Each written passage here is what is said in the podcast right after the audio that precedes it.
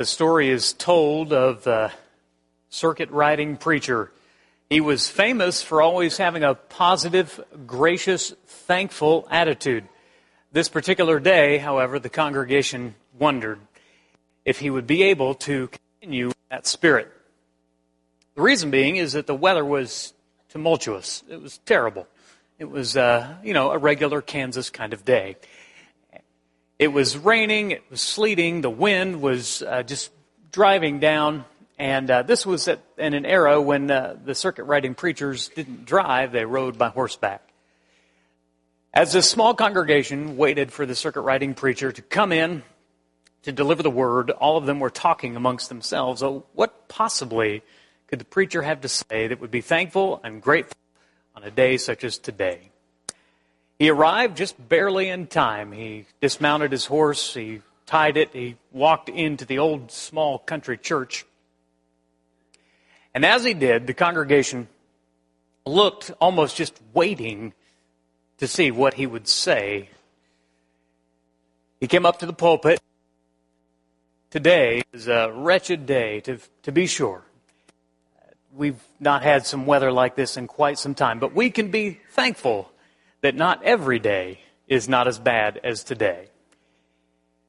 I like that spirit. I like that attitude. And that's what we're going to talk about today as we finish up our series called Rhythm. And the series on rhythm is just this whole idea that you and I are not called to have God sort of in this box in our lives, right? We open the God box, you know, for an hour or two on Sunday morning, maybe an additional hour Sunday night, maybe, maybe Wednesday night, and we close that up the God box, you know, put the Bible in there and just put it on the shelf of, of our hearts and continue about our lives. Now, uh, Scripture says quite the opposite. That in everything, in all areas of life, we're to give God glory. And that's the idea of rhythm. And so we've been talking about some of the rhythms that are uh, very natural to people who are Christ followers. Some of the things like trusting God, some of the things like having mercy, uh, lowering yourself, uh, leading others, looking for a way to make an impact. Uh, I hope it's been helpful to you today. Uh, we're talking about one that's sort of seasonal by nature. And so I want to ask you to make a list, if you wouldn't mind. Uh, you've got that nice blank page there, the third of a page in your handout. Uh, if you had to make a list of a hundred blessings that you, something that you're grateful for, uh, could you do that? In fact, I'll, I'll make the challenge. Uh, I've done this before, but if you're under 12 and uh, you can make a list, the first under 12 year old to give me a list on your handout of a hundred blessings, I'll have a, a Chick fil A blessing for you, okay? First one to bring it up to me after service or sometime today uh, will receive that. So you can begin working on a hundred things that you're thankful for.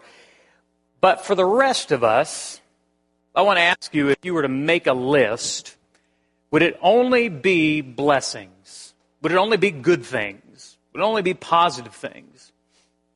Or would you have anything else on there? This is the time of year when we are thinking about being grateful and being appreciative. And that's natural to do as we gather around the table with our loved ones, as most of us will do uh, on Thursday. Um, we spend time thinking about our blessings and the things and the people that we are thankful for. There is nothing wrong with doing that. Um, and then, of course, after Thanksgiving is over, then you have the opportunity to put up your Christmas decorations. So, you know, you can, uh, you can do that at the proper time.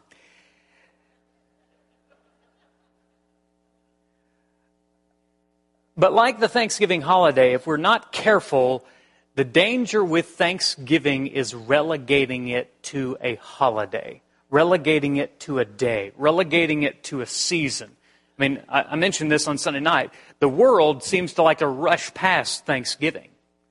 Um, and, and I know it's a commercial thing and all that. There's not many things that you can sell except, I guess, turkeys and hams and all of that. Um, but you know, there's, there's, more in it for a, a, business, you know, to get to get to get right onto the, the season where we think about all the stuff we we need or, or think we need. But there's something spiritual about a world that rushes past gratitude. And we got to be careful about that too. When we think of being thankful, oftentimes when we do it, as we make our list, we often think only about the blessings. That is, our gratitude is often in direct proportion to how life tends to be going at the moment. If we feel very blessed, you know, if we got the promotion, if we got the new account, if we got the raise, if we've been successful in our relationships, if we found uh, b- blessing in the different areas of our lives, then we t- tend to be very grateful because that's what gratitude is focused on is the blessings.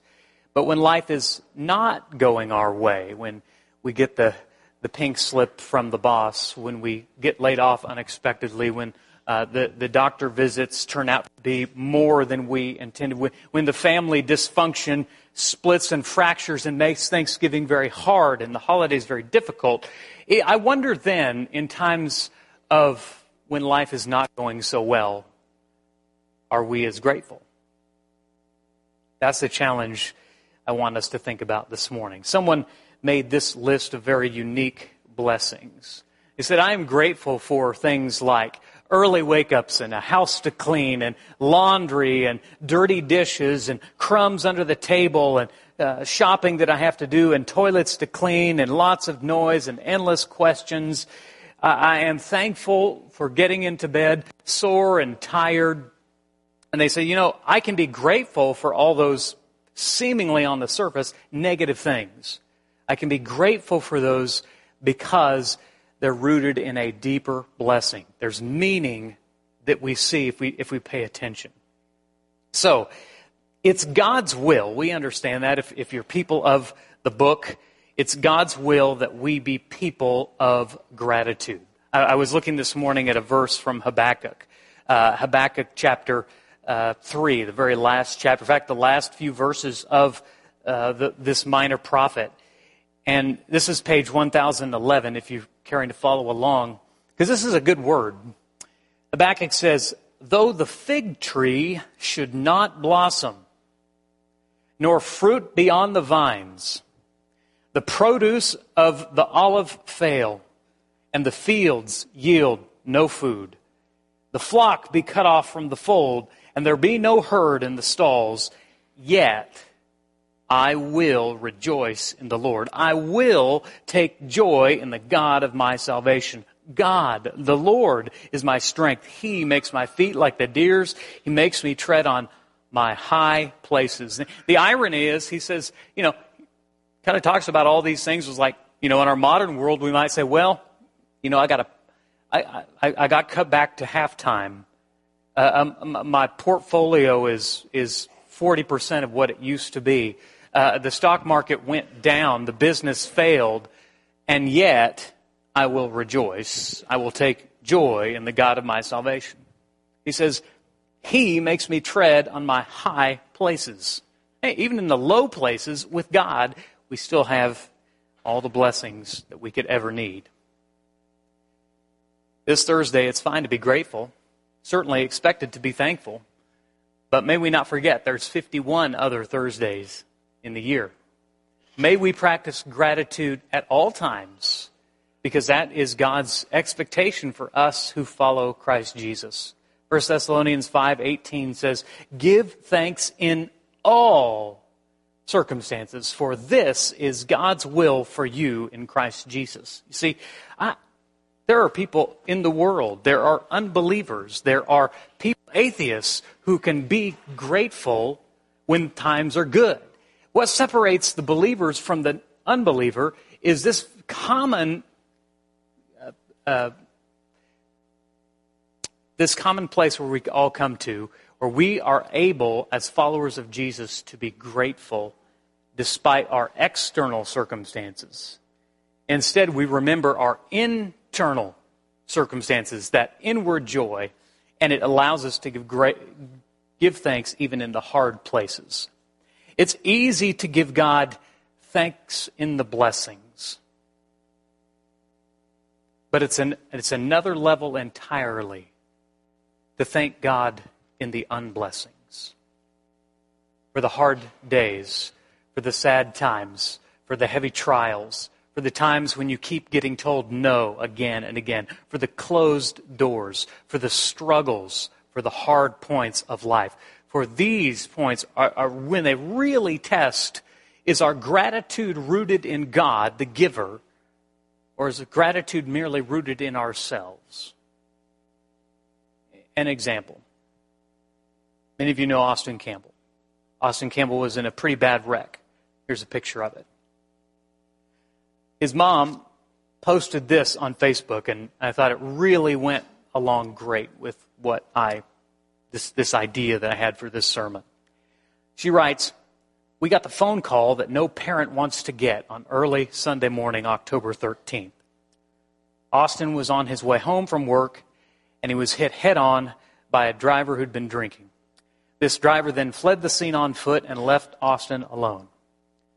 Thankfully, Austin was okay, except for being very sore and maybe a possible concussion. I am thankful for the truck. The truck that saved his life, that big, noisy, gas guzzling truck that I've often complained about, was strong enough to take the direct impact and save my boy. I'm thankful for cell phones that allowed him to call his dad and let us know he was safe. I'm thankful for witnesses who were there to tell the truth. I'm thankful for police officers and EMT who responded to the call. I'm thankful for the insurance, even though I hate paying the bill every month. I'm thankful to God for all the things that took place to get us to today. Another day with my son. It's a great example for all of us. It's a moment of unblessing. It's a moment where, at its surface, you can say, "Oh, this is terrible. This is travesty. I, oh, me and my life. Oh, I gotta do. I gotta find a truck now. I can't believe this is gonna happen." You know, really focus on the negative. Instead, Austin's mom did the right thing, and she focused on the, the reasons to be grateful. Colossians chapter three, verse seventeen. If you are following along, and I hope that you are, the scriptures say very clearly, "Whatever you do." in word or deed. Do it all in the name of the Lord Jesus, giving thanks to the Father through him. You see, the, the, the, key part to doing it all in the name of the Lord Jesus, the key part to rhythm, as we've been talking about, the key part to that is right here. The key part is giving thanks. That's not just a, a Thanksgiving sermon, okay? That's the key to unlocking the way to let God be in the rhythm of every part of life. How do you glorify Him in all that you do? The key is in giving thanks to Him for everything. So, maybe this morning we could make a decision to grow in gratitude. And, and not just use this holiday and not just focus on the good things, but maybe go to the next level with our gratitude. What if we decided to grow in gratefulness? Stop and think how you might be grateful in all of your circumstances. Just a minute. Think back. We're almost out of 2019. Think back over 2019. Okay? What I really want you to focus on are the, the low points, as Habakkuk might say, the low places. The, the time when the, the produce didn't come in, the fig tree didn't blossom, and so forth. Think about that for, the, for you. I mean, it's going to be different for every person, but think about it. Things like a lost job, financial stress, your personal health, failing health, falling grades. In, in all those low points, you see, you have an opportunity. You have a biblical opportunity. We're studying James in Bible class on Sunday mornings, and uh, you'll recognize this verse from James chapter 1, page 1291, if you're following along the brother of Jesus says this, and, and I would like you to read the words in blue. Consider it pure joy, my brothers and sisters, whenever you face trials of many kinds, because you know that the testing of your faith produces perseverance. Let perseverance finish its work so that you may be mature and complete, not lacking anything. You see, it, it, it's really not that difficult to be grateful and thankful when life is a bowl of cherries. But that's not who we in Christ are called to be. It, it really comes down to not just when life is a bowl of cherries, but it's how you handle the pits of life that what matters. It's the pits of life where you have an opportunity to glorify God in a most magnificent way. And I want to challenge you to do that. To be grateful when life puts you in the grind. And that's more challenging, but that's, that's how people of faith have always been. Uh, Job chapter 1. We go back to the Old Testament for just a moment. Job chapter 1, you remember the rather infamous story of Job, and uh, he was a righteous man, and, uh, and then, things, then things went to the pits for Job. Job chapter 1, verse 13 through 20, I'll read. There was a day when his sons and daughters were eating and drinking wine in their oldest brother's house, and there came a messenger to Job, and he said, The oxen were plowing and the donkeys feeding beside them, and the Sabeans fell upon them and took them with, and struck them struck down the servants with the edge of the sword, and I alone have escaped to tell you. And while he was yet speaking, then came another and said, The fire of God fell from heaven and burned up the sheep and the servants and consumed them, and I alone have escaped to tell you. And while he was yet speaking, there came another who said, The Chaldeans formed three groups and made a raid on the camels and took them and struck down the servants with the edge of the sword, and I alone escaped to tell you. And while he was yet speaking, there came another. Talk about your bad days. There came another. Your sons and daughters were eating and drinking wine in their oldest brother's house. And behold, a great wind came across the wilderness and struck the four corners of the house. And it fell upon the young people, and they are dead and I alone have escaped to tell you. Now, I want you to imagine such a day, having really lost almost everything that a person could imagine losing. And as a parent, the last one, of course, just breaks your heart. It crushes the, the soul. It brings us to the point of emptiness and just despair for Job. But let us look what Job does. Verse 20. Then Job arose and tore his robe and shaved his head, and all of these reactions would be very natural. And he fell on the ground and worshiped. He fell on the ground and worshiped. In the moment of his lowest point, Job reached to the highest place, bowing down to the ground and worshiping. When he had lost everything, Job reached for the one who knew all things. Imagine having a day like that, early Sunday morning, and your instinct is to say, I need to worship God this morning. I need to do that. That was Job's heart because he understood something was greater than the blessing. Often there is great growth in the time of unblessing. For you and I, He's transforming us in Christ into something far better. And that transformation process, transform is a funny word. It sounds real good on the surface, but transformation is hard. Transformation is not easy. In fact, often transformation comes in the moment of the crucible, in the moment of the hottest fires, where we are purified and strengthened and refined burdens and tests and trials of life, these are the things that bring us to the moment of the crucible. Are you thankful for the moment of the crucible? Are you thankful for the fires? Are you thankful for God refining out of you that which is least pleasing, that which you don't even recognize, but that He will use the fires to mature and burn out of you so that you're refined and that you are better? It's only in the crucible where faith is refined. Listen to the words of Peter if you are following along. 1 Peter chapter 4 verses 12 through 13, page 1298 in the Pew Bible. 1 Peter 4:12.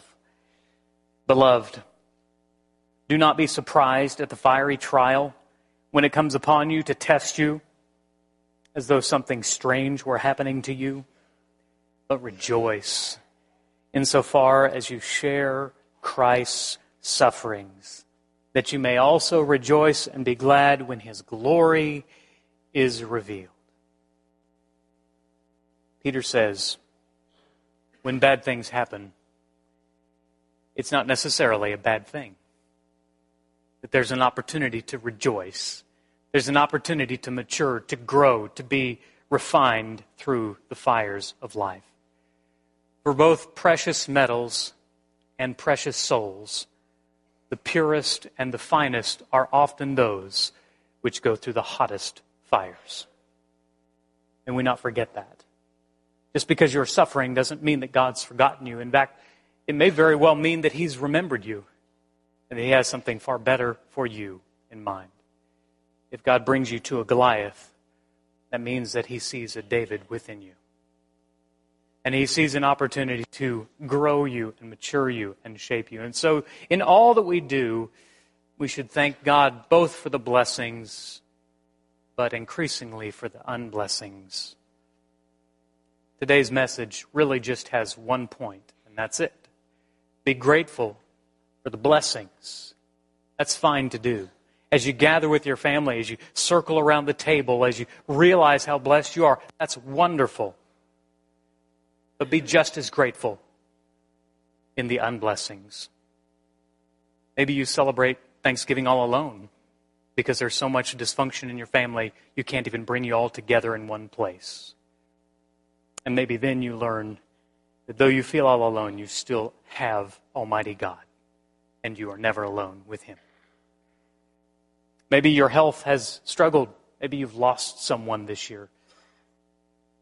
These are opportunities to glorify God, to grow in your faith, and to be grateful to Him in all things.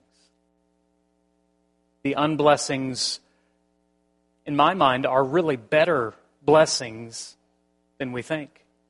For it is in these moments that we are matured in our faith. We are strengthened in our love. We are tightened in our focus. We grow closer to God. It, it put, to think about it this way, we can grow and know the shepherd in the green pastures of life.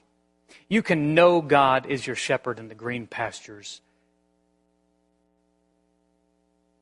but you get to know him in the valleys. You get to trust him in the valleys. Yes, everyone wants green pastures. This Thursday, many will focus on the green pastures. But may this Thursday we not forget to thank him for the beautiful, wonderful valleys. There's a song written by a lady named Laura Story called Blessings. I think it reflects the sentiment well. She says, We pray for blessings. We pray for peace. We pray comfort for our family and protection while we sleep. We pray for healing, for prosperity. We pray for your